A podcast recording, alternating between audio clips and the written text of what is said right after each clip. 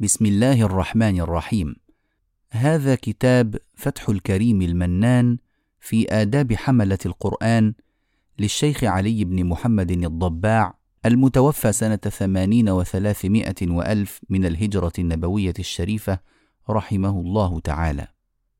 بصوت خادم القرآن الكريم معاذ صفوة محمود. بسم الله الرحمن الرحيم. الحمد لله الذي أنزل القرآن وشرفنا بحفظه وتلاوته وتعبدنا بتدبره ودراسته وجعل ذلك من أعظم عبادته. وأشهد أن لا إله إلا الله وحده لا شريك له دلت على وجوده المصنوعات وشهدت بجماله وكماله وجلاله وعظمته الآيات البينات. وأشهد أن سيدنا محمد رسول الله القائل فيما يرويه عن رب العالمين من شغله القرآن وذكري عن مسألتي أعطيته أفضل ما أعطي السائلين. صلى الله وسلم عليه وعلى آله وأصحابه الذين حازوا الدرجة العليا في حفظ القرآن والعمل بشروطه وآدابه. وبعد فيقول أضعف الورى وأحوج الخلق إلى رحمة الغني الكريم علي الضباع ابن محمد بن حسن بن إبراهيم. هذه نبذة لطيفة في بيان آداب قارئ القرآن وكاتبه ومن يعلمه أو يتعلمه أو يحضر مجالس المحتفلين به لخصتها من كتب الأئمة المعتبرين كالتبيان والإتقان واللطائف والإتحاف والنهاية وتحفة الناظرين. وسميتها فتح الكريم المنان في آداب حملة القرآن. والله أسأل أن ينفع بها النفع العميم وأن يجعلها خالصة لوجهه الكريم. إنه جواد كريم رؤوف رحيم. آداب القارئ. يجب عليه أن يخلص في قراءته ويريد بها وجه الله تعالى دون شيء آخر من تصنع لمخلوق أو اكتساب محمدة عند الناس أو محبة أو مدح أو نحو ذلك وأن لا يقصد بها توصلا إلى غرض من أغراض الدنيا من مال أو رياسة أو وجاهة أو ارتفاع على أقرانه أو ثناء عند الناس أو صرف وجوههم إليه ونحو ذلك وأن لا يتخذ القرآن معيشة يتكسب بها فلو كان له شيء يأخذه على ذلك فلا يأخذه بنية الأجرة بل بنية الإعانة على ما هو بصدده. وأن يراعي الأدب مع القرآن فيستحضر في ذهنه أنه يناجي ربه ويقرأ كتابه فيتلوه على حالة من يرى الله تعالى فإن لم يكن يراه فإن الله سبحانه وتعالى يراه وذلك بأن يقدر كأنه واقف بين يدي الله تعالى وهو ناظر إليه ومستمع منه. ويستحب له إذا أراد القراءة أن ينظف فاه بالخلال ثم بالسواك أو نحوه من كل ما ينظف. أما متنجس الفم فتكره له القراءة وقيل تحرم كمس المصحف باليد النجسة. ولو قطع القراءة وعاد إليها عن قرب استحب له إعادة السواك قياسا على التعوذ. وأن يكون متطهرا متطيبا بماء ورد ونحوه. ولا تكره القراءة للمحدث وكذا المستحاضة في الزمن المحكوم بأنه طهر. وأما الجنب والحائض فتحرم عليهما القراءة.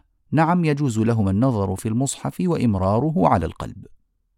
وإذا عرض للقارئ ريح فليمسك عن القراءة حتى يتكامل خروجه ثم يعود إلى القراءة.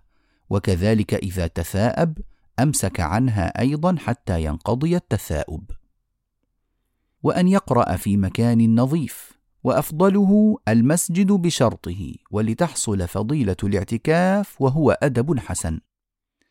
وكره قوم القراءة في الحمام والطريق واختار الشافعية ألا تكره فيهما ما لم يشتغل وإلا كرهت كحش وبيت الرحى وهي تدور والأسواق ومواطن اللغط واللغو ومجمع السفهاء وبيت الخلاء. وتكره أيضا للناعس مخافة الغلط وفي حالة الخطبة لمن يسمعها.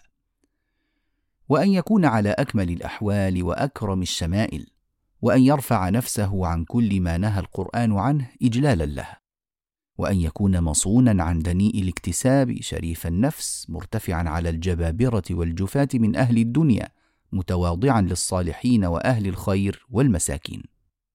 وأن يجتنب الضحك والحديث الأجنبي خلال القراءة إلا لحاجة والعبث باليد ونحوها والنظر إلى ما يلهي أو يبدد الذهن. وأن يلبس ثياب التجمل كما يلبسها للدخول على الأمير.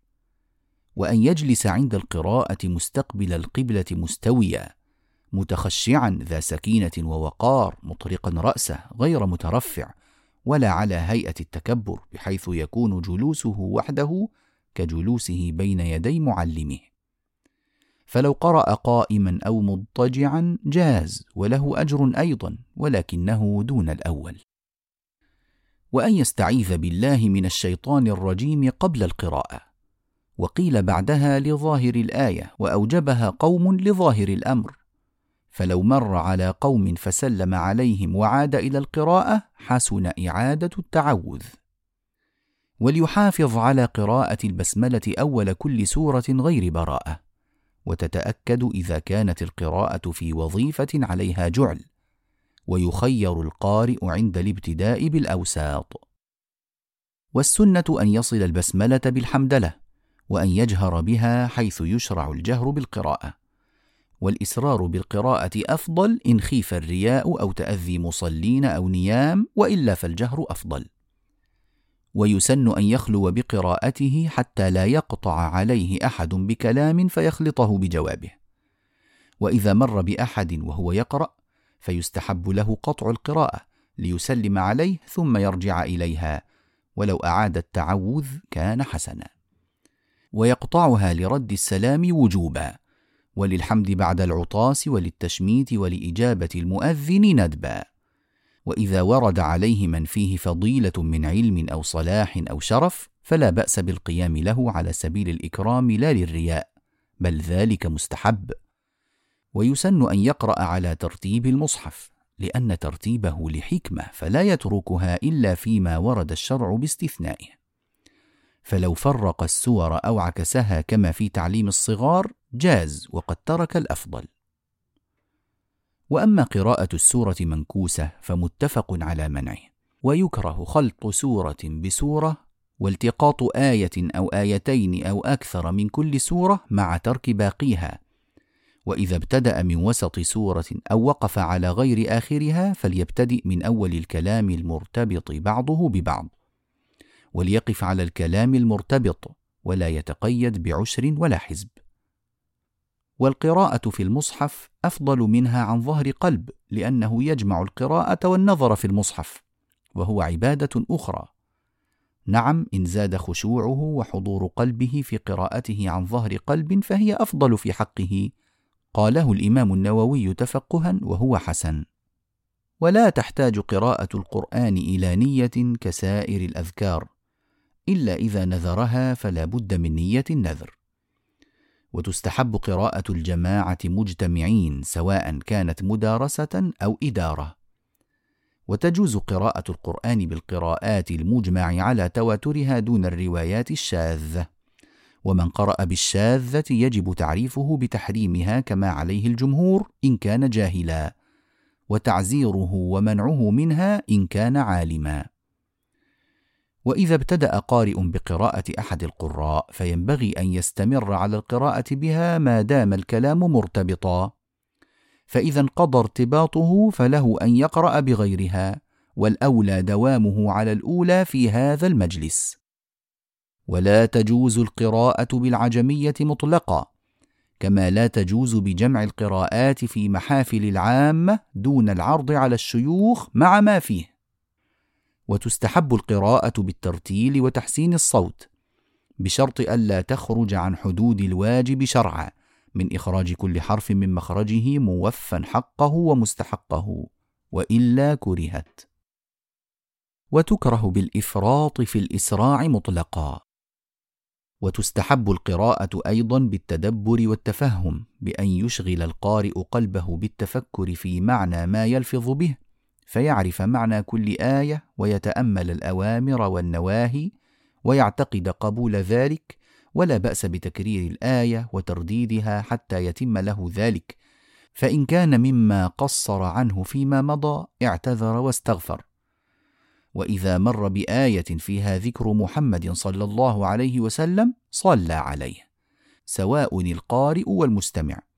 ويتأكد ذلك عند قوله تعالى ان الله وملائكته يصلون على النبي.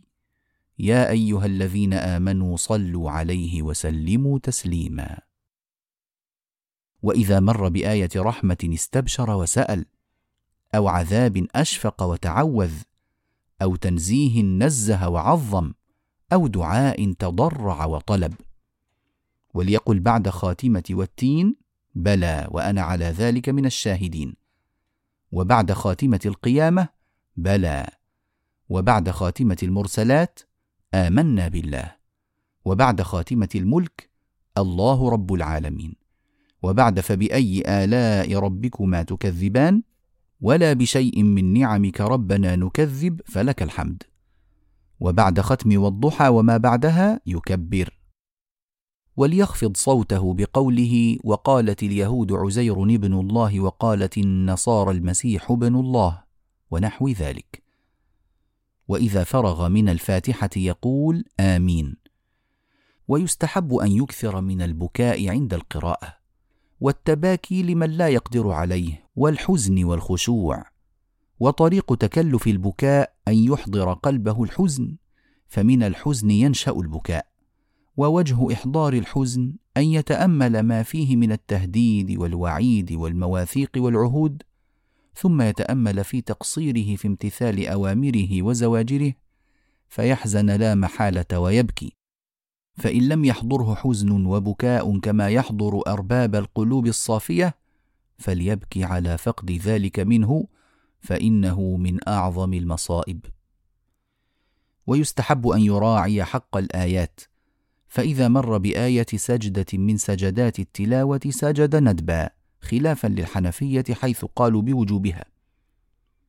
وهي عند الشافعية في الجديد أربع عشرة سجدة في الأعراف والرعد والنحل والإسراء ومريم واثنان في الحج وفي الفرقان والنمل وألف لام ميم السجدة وحاميم السجدة والنجم والانشقاق والعلق.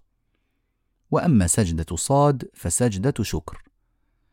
وعند الحنفية أربع عشرة أيضا لكن بإسقاط ثانية الحج وإثبات سجدة صاد. وعن أحمد روايتان إحداهما كالشافعية والثانية خمس عشرة سجدة.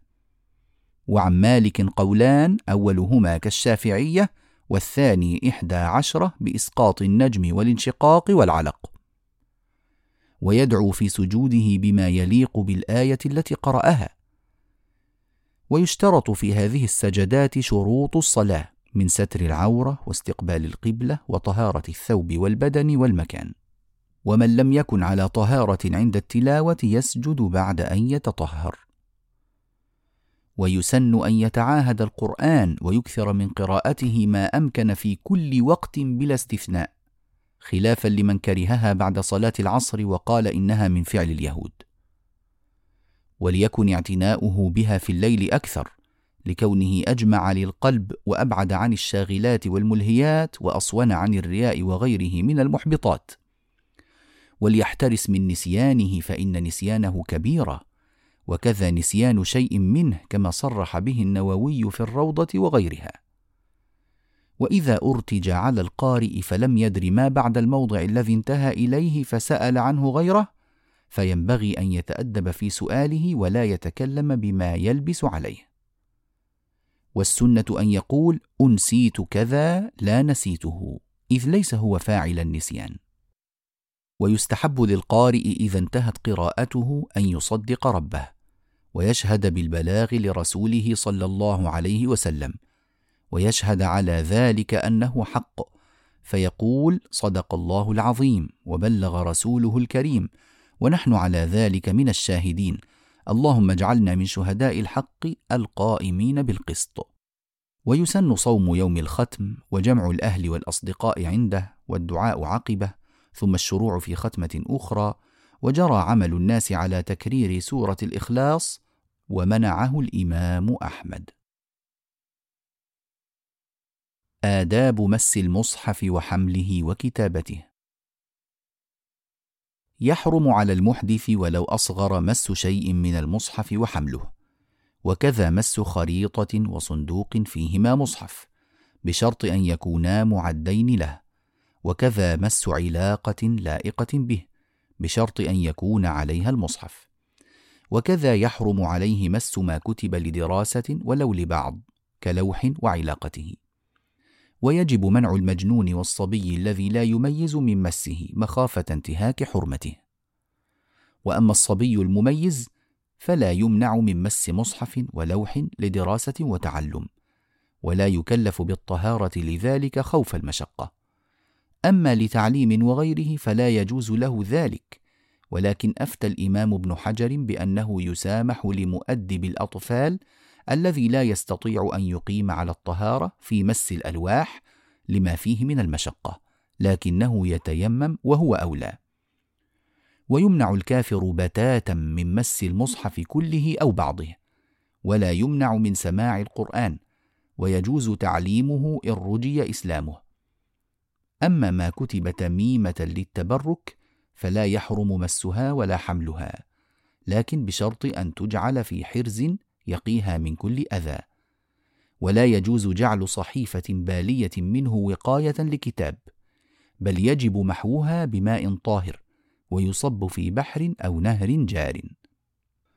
ويحرم كتب القرآن وكذا أسماء الله تعالى بنجس أو على نجس ومسه به إذا كان غير معفو عنه. ويكره كتبه على حائط ولو لمسجد وثياب وطعام ونحو ذلك. ويجوز هدم الحائط ولبس الثياب وأكل الطعام. ولا تضر ملاقاته ما في المعدة بخلاف ابتلاع قرطاس فإنه يحرم عليه. ولا يجوز كتبه على الأرض ولا على بساط ونحوه مما يوطأ بالأقدام. ولا يكره كتب شيء منه في إناء ليسقى ماؤه للشفاء خلافا لما وقع للإمام ابن عبد السلام في فتاويه من التحريم. ويسن كتبه وإيضاحه إكراما له. وكذا يستحب نقطه وشكله صيانة له من اللحن والتحريف. وينبغي أن يكتب على مقتضى الرسم العثماني لا على مقتضى الخط المتداول على القياس. ولا يجوز لأحد أن يطعن في شيء من مرسوم الصحابة إذ الطعن في الكتابة كالطعن في التلاوة. وتجب صيانة المصحف من كل أذى ويحرم سبه والاستخفاف به. ويستحب تطييبه وتعظيمه وجعله على كرسي أو في محل مرتفع فوق سائر الكتب تعظيما له. وتقبيله قياسا على تقبيل الحجر الأسود والقيام له إذا أقدم به.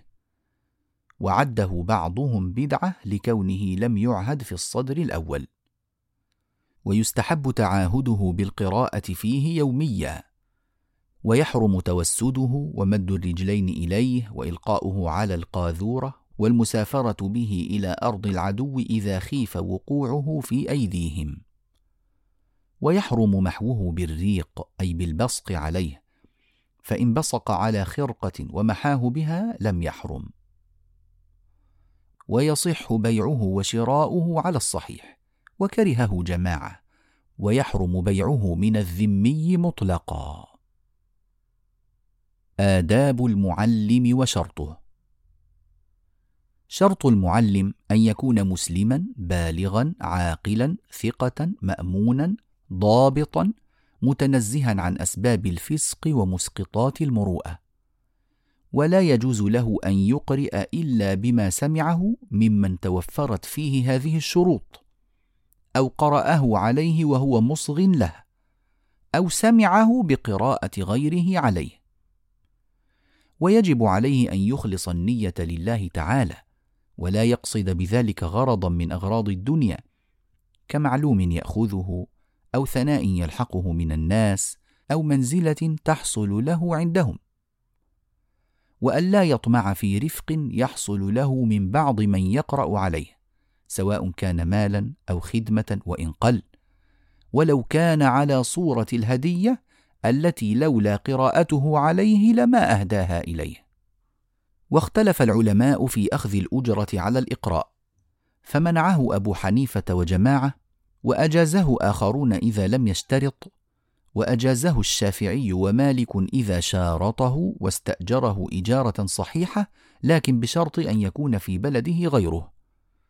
وينبغي له أن يتخلق بالأخلاق الحميدة المرضية من الزهد في الدنيا والتقلل منها وعدم المبالاة بها وبأهلها والسخاء والحلم والصبر ومكارم الأخلاق وطلاقة الوجه من غير خروج إلى حد الخلاعة وملازمة الورع والخشوع والسكينة والوقار والتواضع والخضوع وأن ينزه نفسه من الرياء والحسد والحقد والغيبة واحتقار غيره وإن كان دونه ومن العجب وقل من يسلم منه ومن المزاح ودنيء المكاسب وأن يصون بصره عن الالتفات إلا لحاجة ويديه عن العبث بهما إلا لحاجة وأن يزيل نتن إبطه وما له رائحة كريهة به ويمس من الطيب ما يقدر عليه وأن يلازم الوظائف الشرعية من قص الشارب وتقليم الظفر وتسريح اللحية ونحوها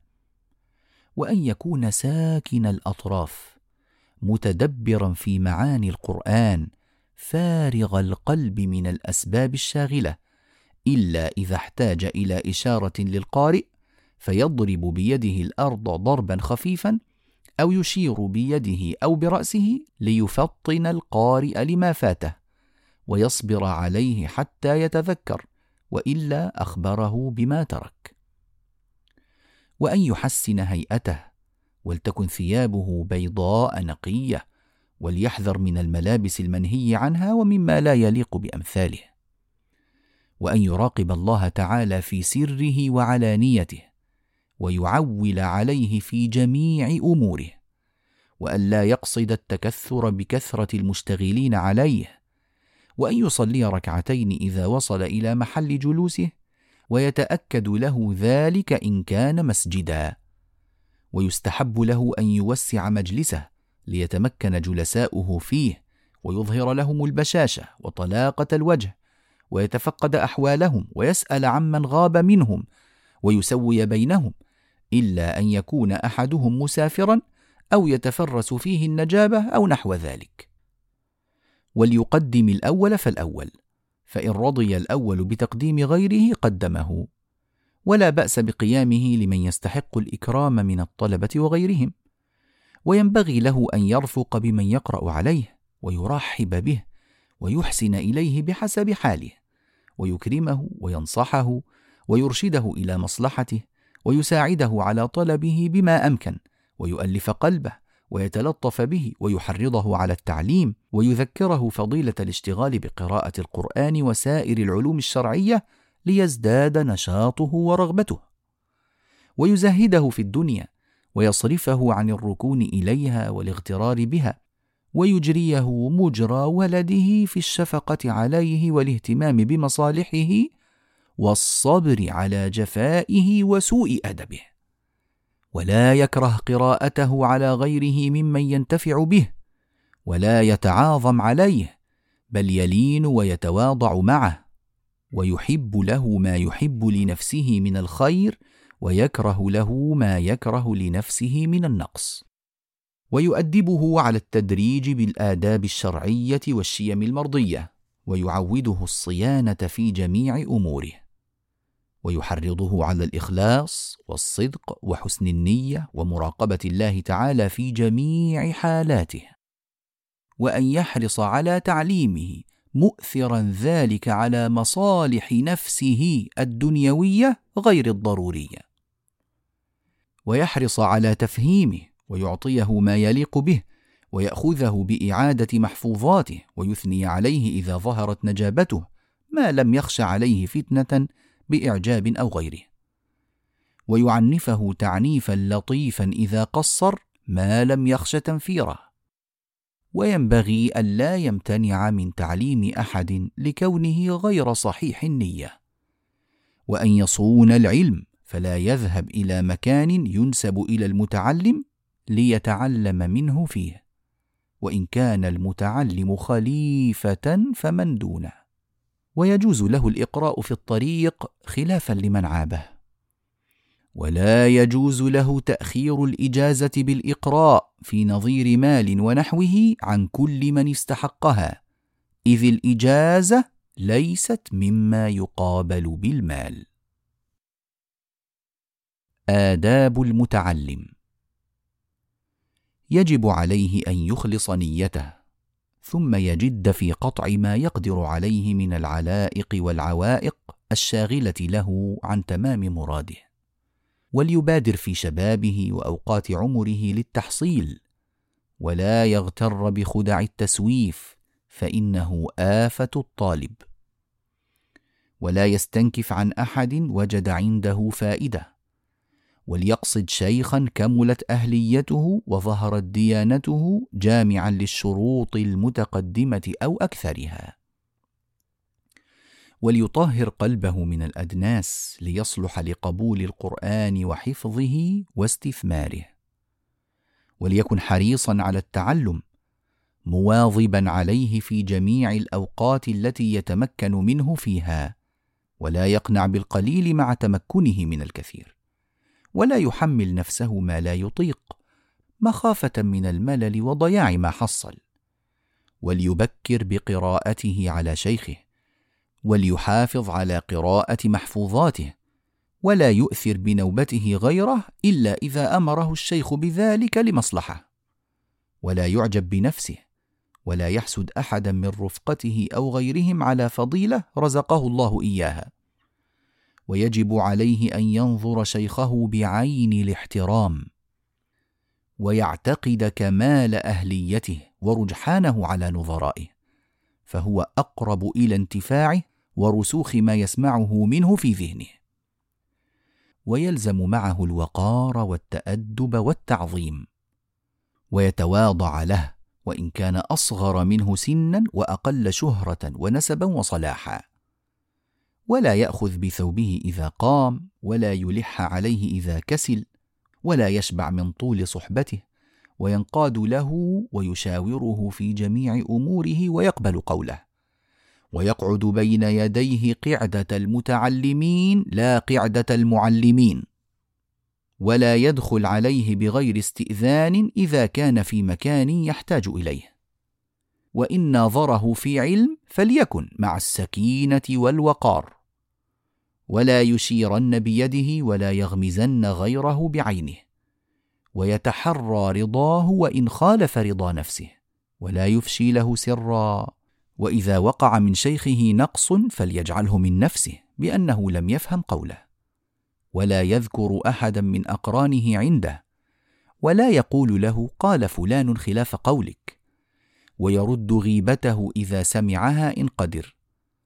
فإن تعذر عليه ردها قام وفارق ذلك المجلس. وإذا قرب من حلقة الشيخ فليسلم على الحاضرين وليخص الشيخ بتحية ويسلم عليه وعليهم إذا انصرف. ولا يتخطى رقاب الناس بل يجلس حيث انتهى به المجلس إلا أن يأذن له الشيخ في التقدم أو يعلم من إخوانه إيثار ذلك. ولا يقيم أحدا من مجلسه فإن آثره لم يقبل إلا أن يقسم عليه أو أمر الشيخ بذلك أو يكون في ذلك مصلحة للحاضرين. ولا يجلس في وسط الحلقة إلا لضرورة ولا بين صاحبين بغير إذنهما. وإذا جلس فليوسع وليتأدب مع رفقته وحاضري مجلس الشيخ فإن ذلك تأدب مع شيخه وصيانة لمجلسه. ولا يرفع صوته رفعا بليغا ولا يضحك ولا يكثر الكلام إلا لحاجة ولا يلتفت يمينا ولا شمالا بلا حاجة بل يتوجه إلى الشيخ ويصغي لكلامه ولا يغتاب عنده أحدا ولا يشاور أحدا في مجلسه. وليحتمل جفوة الشيخ وسوء خلقه.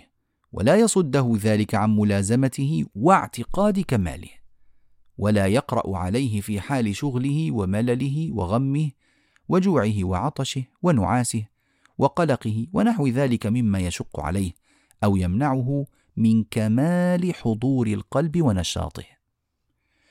وإذا وجده نائما أو مشتغلا بمهم لم يستأذن عليه بل يصبر إلى استيقاظه أو فراغه أو ينصرف.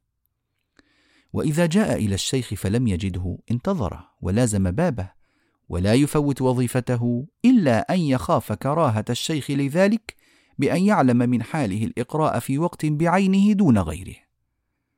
ويجوز له القيام لشيخه وهو يقرأ أو لمن فيه فضيلة من علم أو صلاح أو سن أو حرمة بولاية أو غيرها واستحب ذلك الإمام النووي لكن بشرط أن يكون على سبيل الإكرام والاحترام لا على سبيل الرياء والإعظام.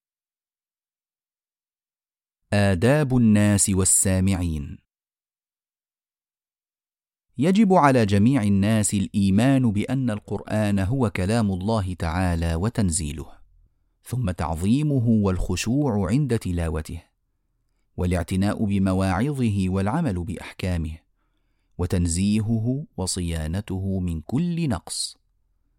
وينبغي لهم في مجلسه اجتناب الضحك واللغط والحديث إلا كلاما يضطر إليه وليمتثلوا قوله تعالى وإذا قرئ القرآن فاستمعوا له وأنصتوا لعلكم ترحمون وليجتنبوا النظر إلى ما يلهي أو يبدد الذهن وإلى الامرد ونحوه ولينهوا عن ذلك غيرهم متى قدروا عليه.